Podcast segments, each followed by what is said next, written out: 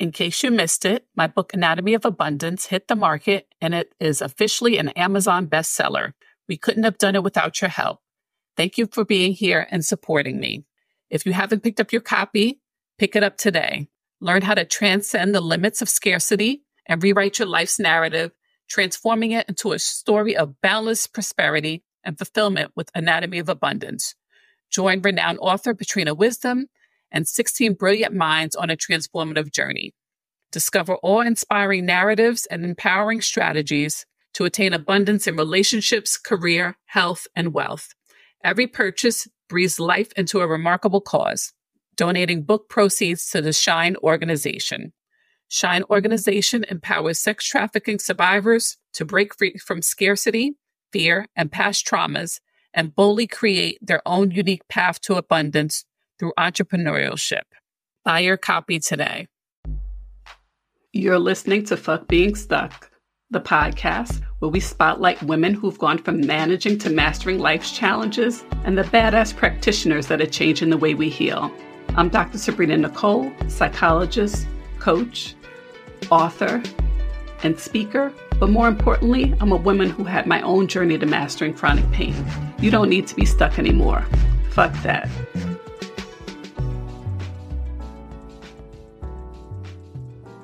Hello, I'm excited that you're joining me today. Today's episode is all about invisible chronic illnesses and how we can turn setbacks into our superpower.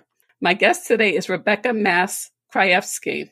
She is a hypermobility and Ehlers Danlos expert, a speaker and educator, a medical detective, a board certified family nurse practitioner, and the owner of the EDS Clinic, where she solves medical mysteries, validates the struggles of her clients, and opens the door for them to be officially diagnosed and begin a health transformation. Rebecca is a dynamic speaker on a mission to dissolve the idea that patients dealing with these conditions are hopeless or exaggerating their symptoms and train a nationwide team of experts who can connect the intricate details of disjointed medical workups and make meaningful treatment plans that align with the patient's goals. Welcome, Rebecca. Hey, Dr. Sabrina. I am so excited to talk about this because I have been recognizing today that I have been doing detective work since I was a kid. I wanted to be Sherlock Holmes when I was seven years old, got into college and realized that crime was not the best for someone as empathetic as me. So I turned into healthcare. Uh-huh.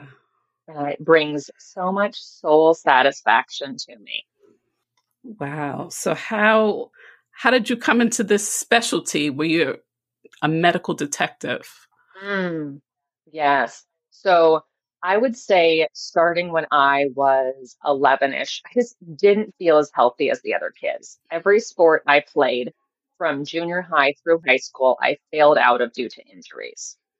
So third degree ankle sprains, end up on crutches, uh, neck thrown out, can't move it, do the butterfly stroke in high school and back spasms. And nobody else was having these problems.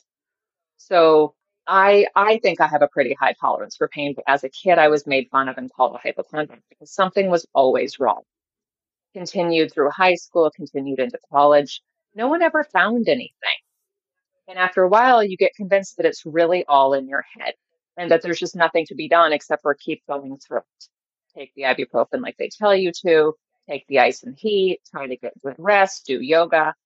And then when I was 35, I went to a spine doctor who said, You are incredibly flexible. Here's a handout. And I had been showing off how flexible I was. I could touch my toes, I could put my hands behind my back. He said, This is not good. You're not supposed to do these things. When I sat in front of his office reading a 15 page handout on a beautiful April day in Seattle, which is not very common, and my entire life made sense. And this one handout from one of the original Ehlers Danlos specialists out of the East Coast. And I sat there saying, I'm not crazy. I'm not a hypochondriac. This is probably the thing that I have, and it has a name. And being a woman in science, if something has a name, I know how to deep dive the internet and research like nobody's business. Back then, there was no one for me to go to, no one who could put two and two together, who could give me expert advice on what to do next. It was Go back to physical therapy, take ibuprofen when you need it, continue doing all the good work you're already doing. I did not need another pat on the back. I need someone who's going to give me actionable advice based on evidence. So since there was no one, I deep dove everything like I do and I became the person that I needed. And then over the years, I started collecting patients in primary care because I was everyone's friendly, empathetic PCP. I was doing your pap smears and your sinus infections and your newborn kids. And you can love it and be great at it, then have these people where when they're talking, they say something, you say, keep talking on that because that is important. That could get us to the bottom of the mystery of your life.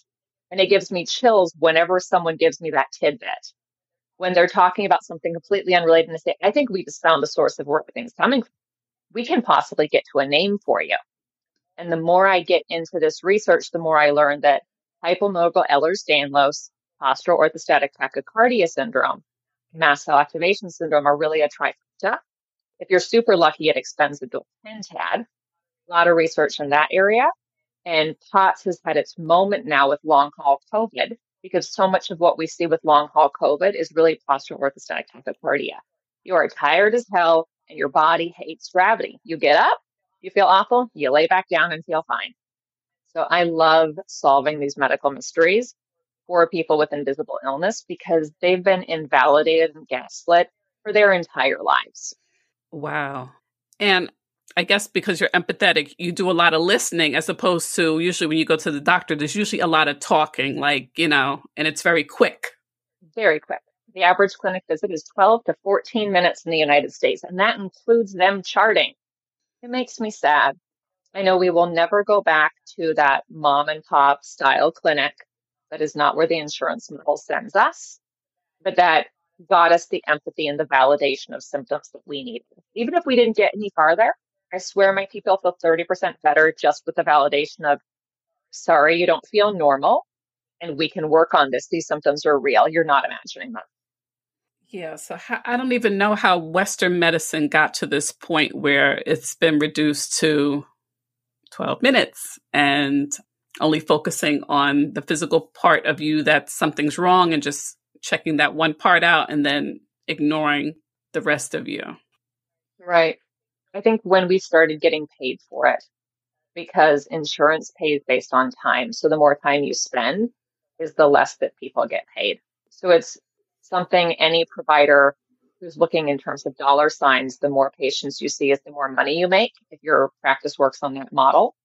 A lot of them lately, including a big university near me, went just went to salary. So now the thought is that they could have more time with patients. I don't know if it's happening in actuality, but that most people need a couple more minutes to talk. And I know from my side of it, we could use more time to write down our thoughts on you. Then we'd remember enough the next time that we could eventually get to the bottom of mystery in a regular clinic setting. Sure. And, and when you work with patients, what kind of test are you running that's different than what a regular doctor would do? The modern world bombards our brains with an overwhelming amount of inputs and stressors. Our brains are struggling to adapt. A lack of brain balance means many of us are anxious, looking for energy in the wrong places, and struggling to get a good night's sleep. The solution is BrainTap. BrainTap combines a variety of proven methods that restore balance to your brain for optimal performance of mind and body. This technology communicates directly with your brain so you don't have to do anything. Simply sit back, relax, and push play. Central to BrainTap technology is the concept of brainwave entrainment. The brain will naturally synchronize with external rhythms, and several modalities are used to accomplish this, including binaural beats, isochronic tones, guided visualization, 10 cycle holographic music, and with the BrainTap headset, you'll have the added benefit of light frequencies. The overall benefits of BrainTap include improved clarity, improved quality of sleep, and more energy. Start your brain fitness journey today with a 14 day free trial. Click on the link in the show notes.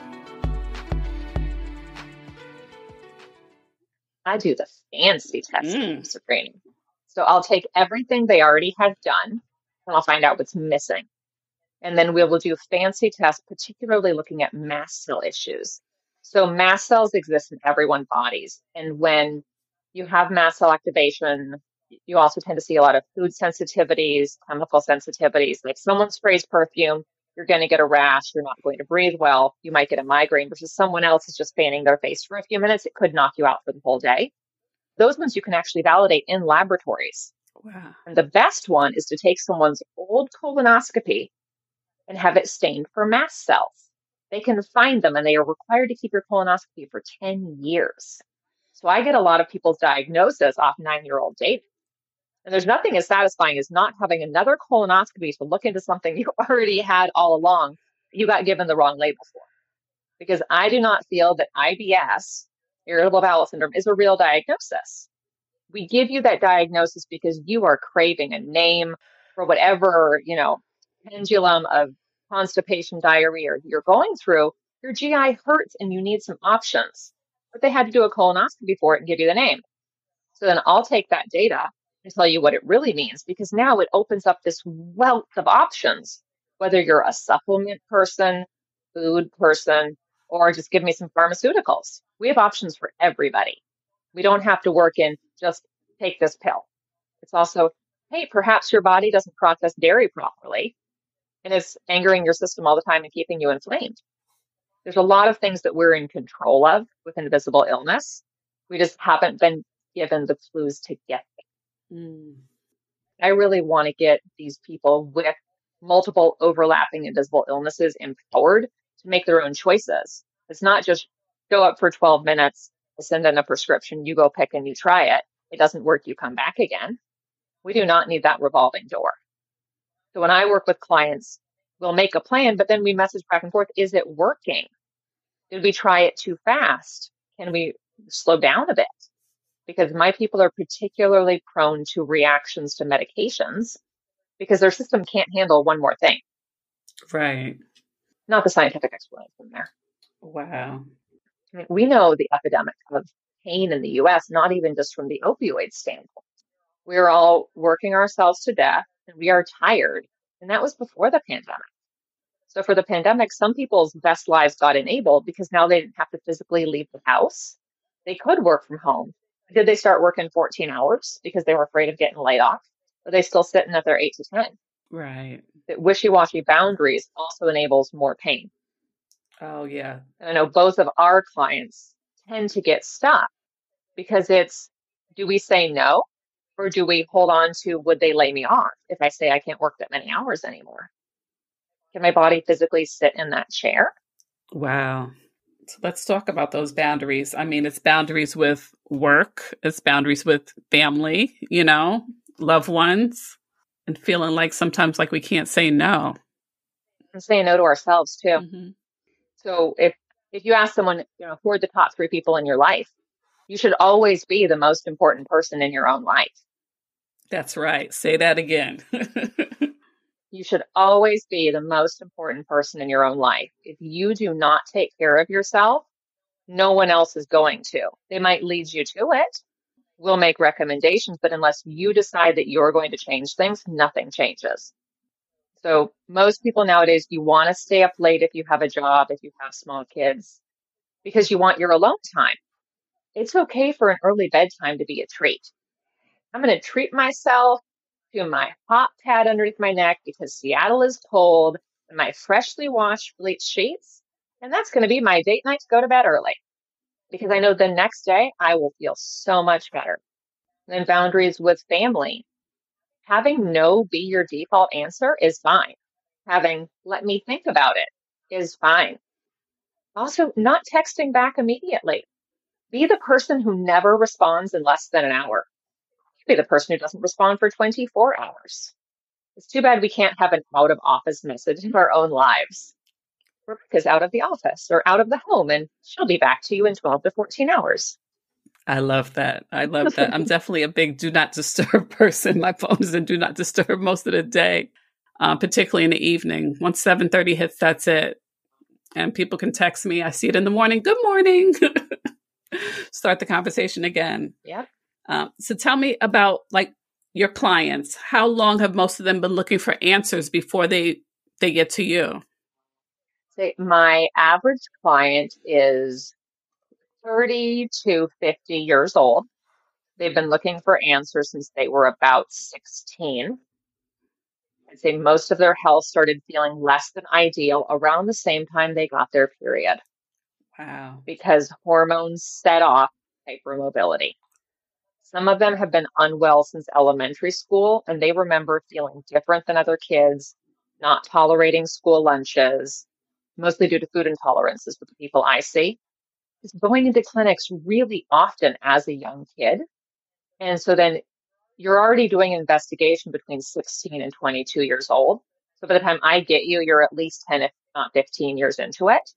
And I have a couple clients in their 60s. Wow. Whereas, is this the unifying diagnosis for me? Or I've got these few, but what are we missing? Because when we work on these, nothing's happening.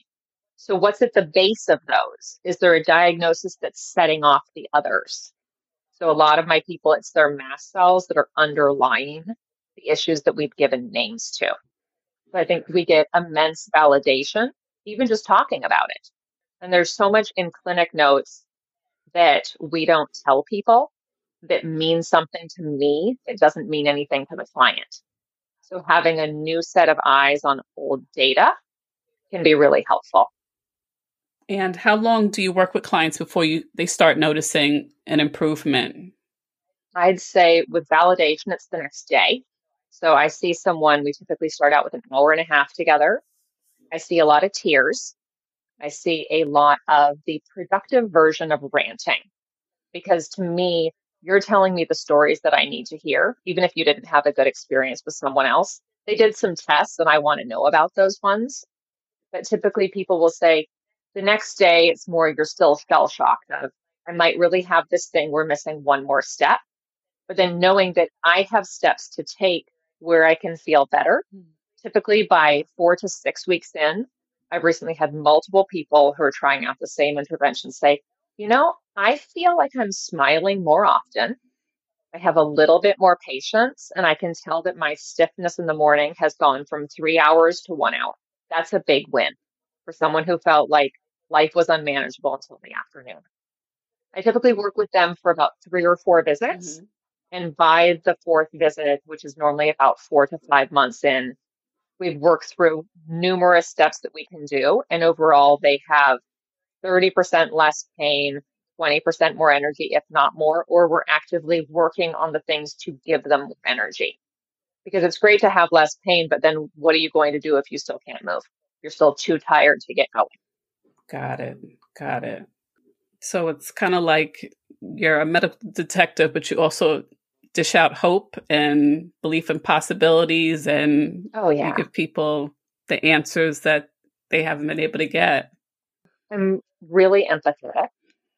And my favorite thing to do is connect with people whether it's like with you or it's with clients.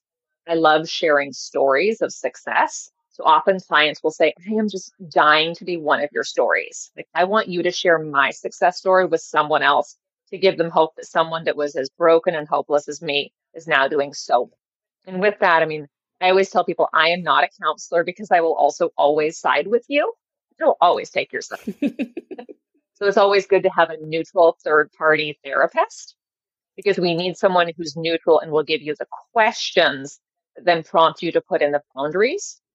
I like to give clients that are particularly stuck an affirmation to work on where they read one in the morning and one at night that even though I can't see it, my body is healing in a small way every day. That's so important. That is so important. Wow. So, do most of your clients also see other practitioners, therapists, or? Oh, yes. Yeah. So, we create a team. Okay.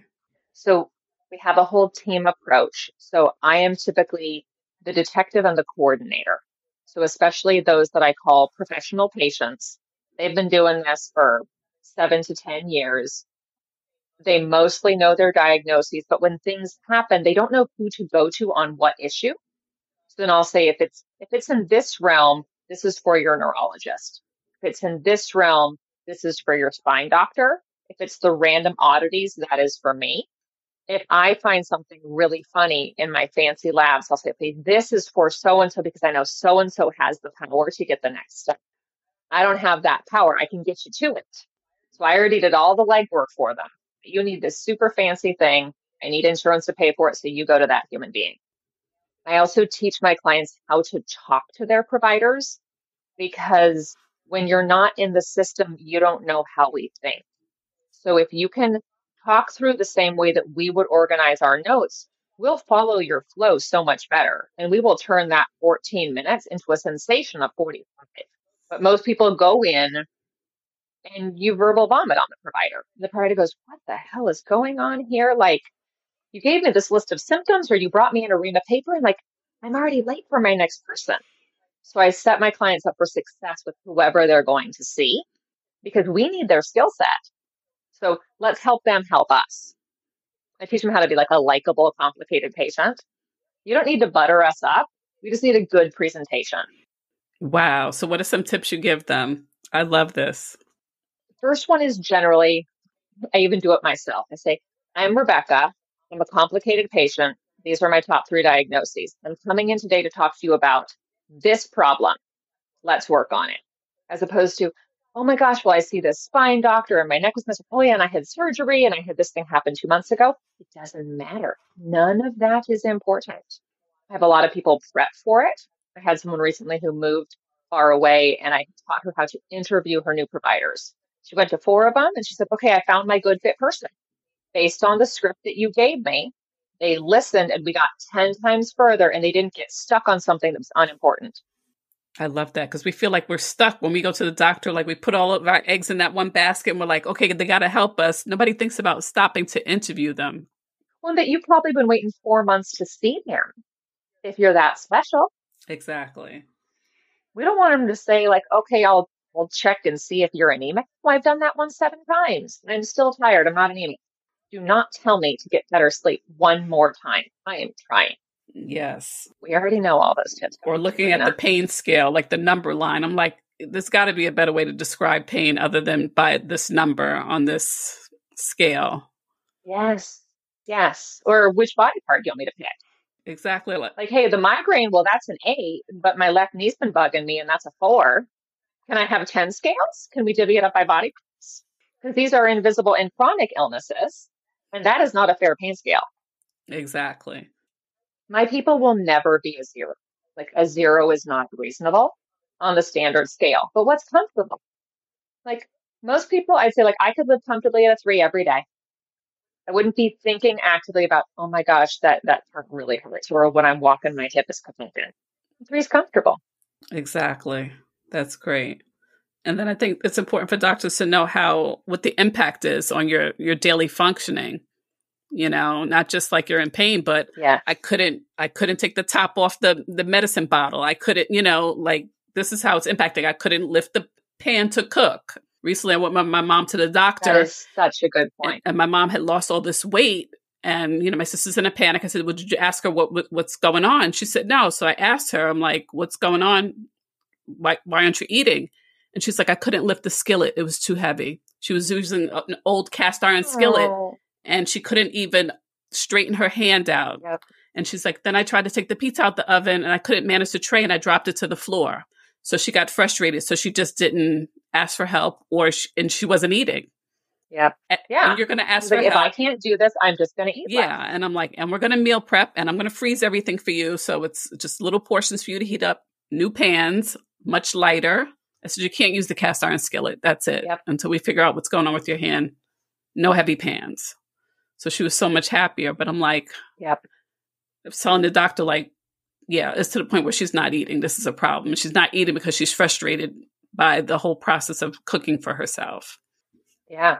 No, the impact on what you can do every day is so critically important. I'm thrilled that you brought that up because healthcare doesn't ask enough. So someone says, my neck is hurting. Well, what can you not do because it is hurting? Oh, I can't actually turn and check my blind spot that's an important level of neck pain. I have a lot of people with wrist issues just like your mom, and it's so they're eating more takeout because they can't cut the vegetables. So we're talking, okay, do we, for your vegetables, let's do bag salad. baby carrots until we get your wrist on. What's in the scope of what's possible? Because if we don't have enough nutrition, just like in your mom, not only will you lose weight, but then you get deconditioned where your body is not actively strong enough to keep yourself moving. And energy begets energy, and you're already tired. And protein, whatever form you want it in, protein heals your cells. If you're regularly skipping dinner because you're too tired to cook, your body stays inflamed overnight and you wake up feeling more shitty than you felt the night before.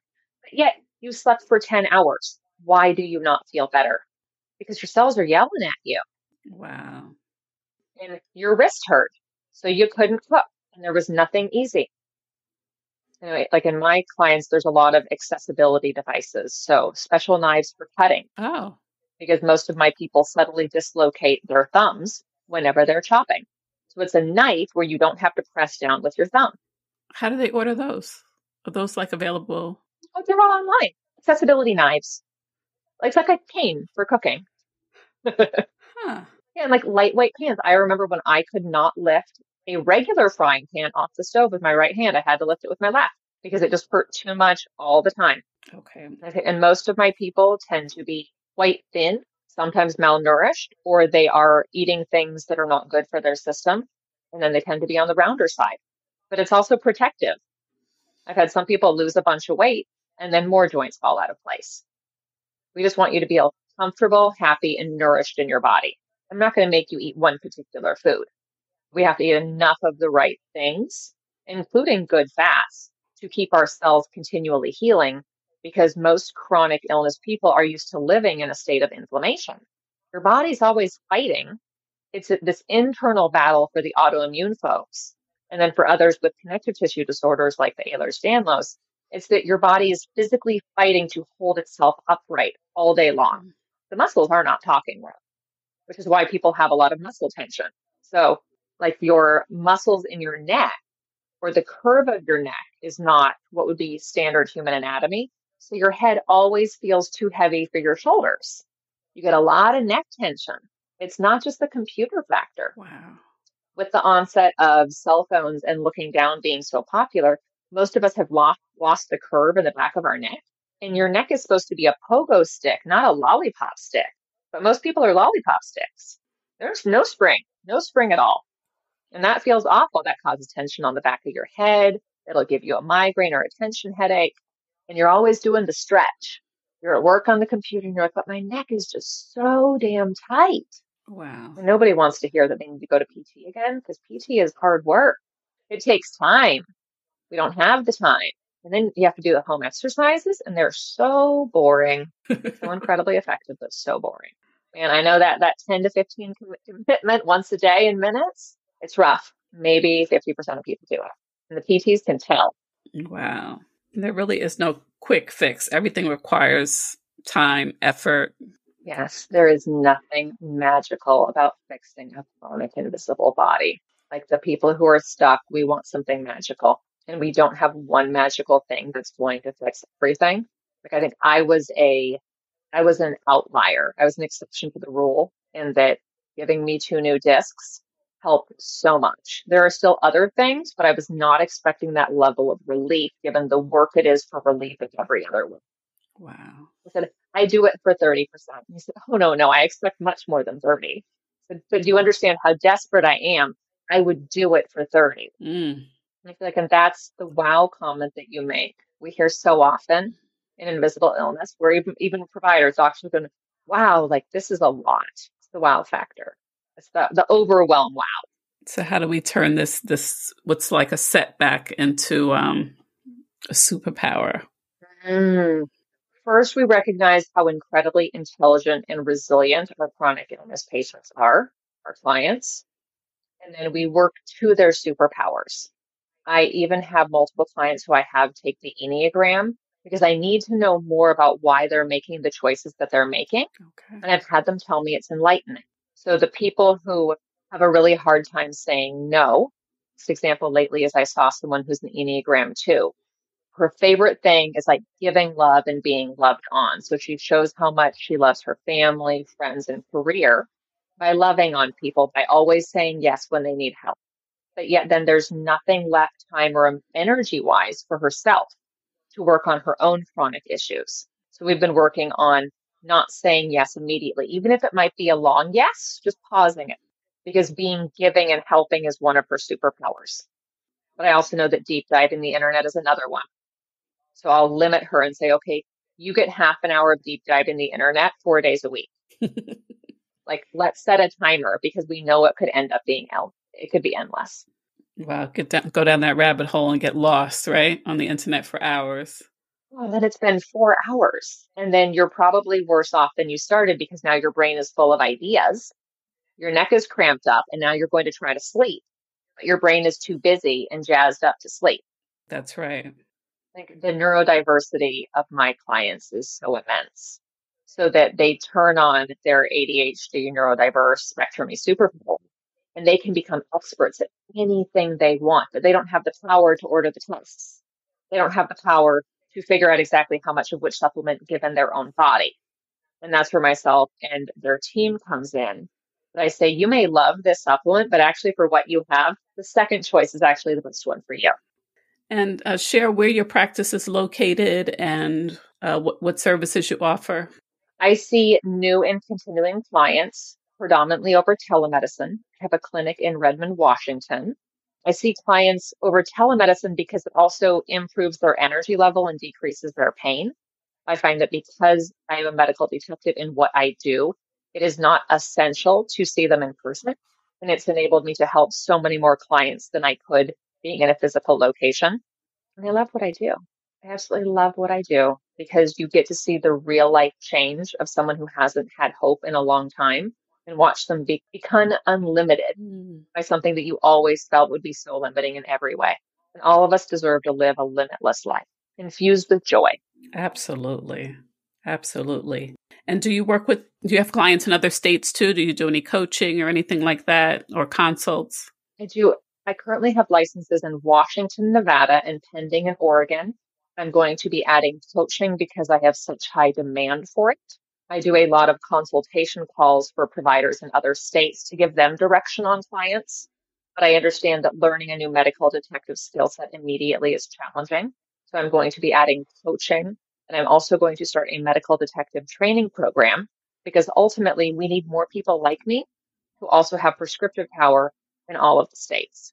And there's definitely enough demand and I find that so many providers who have these invisible illnesses, like myself, want to know more about their own body, but also help other people in the way in which they have been limited, just like I was. Mm.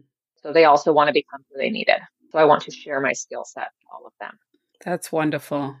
And hey, I love connecting. Yes. We love sharing a good case study and we want to share all of these success stories. Wow, this is wonderful. Thank you so much, Rebecca. You are welcome, Dr. Sabrina. It's always a pleasure to talk with you because none of us should be stuck. Exactly. Exactly. None of us should be stuck. So you're social. Yeah, I'm at Rebecca dot med dot detective. Okay. It's really just my personal one. I don't post much because I prefer to deep dive the research. Okay. Understood. That's where all my time is spent. Okay. And that information will be in the show notes. Thank you so much for blessing me with your presence thank you, thank and your you. wisdom. All right, friends, that's it for today's episode. Please subscribe to the show and write us a review. Thanks so much for tuning into Fuck Being Stuck, the podcast. Be sure to check out the show's notes for this episode on www.drsabrinanichole.com and follow us on social media. If you like this episode, make sure to subscribe and leave a review. We'll be back next week with more. See you then.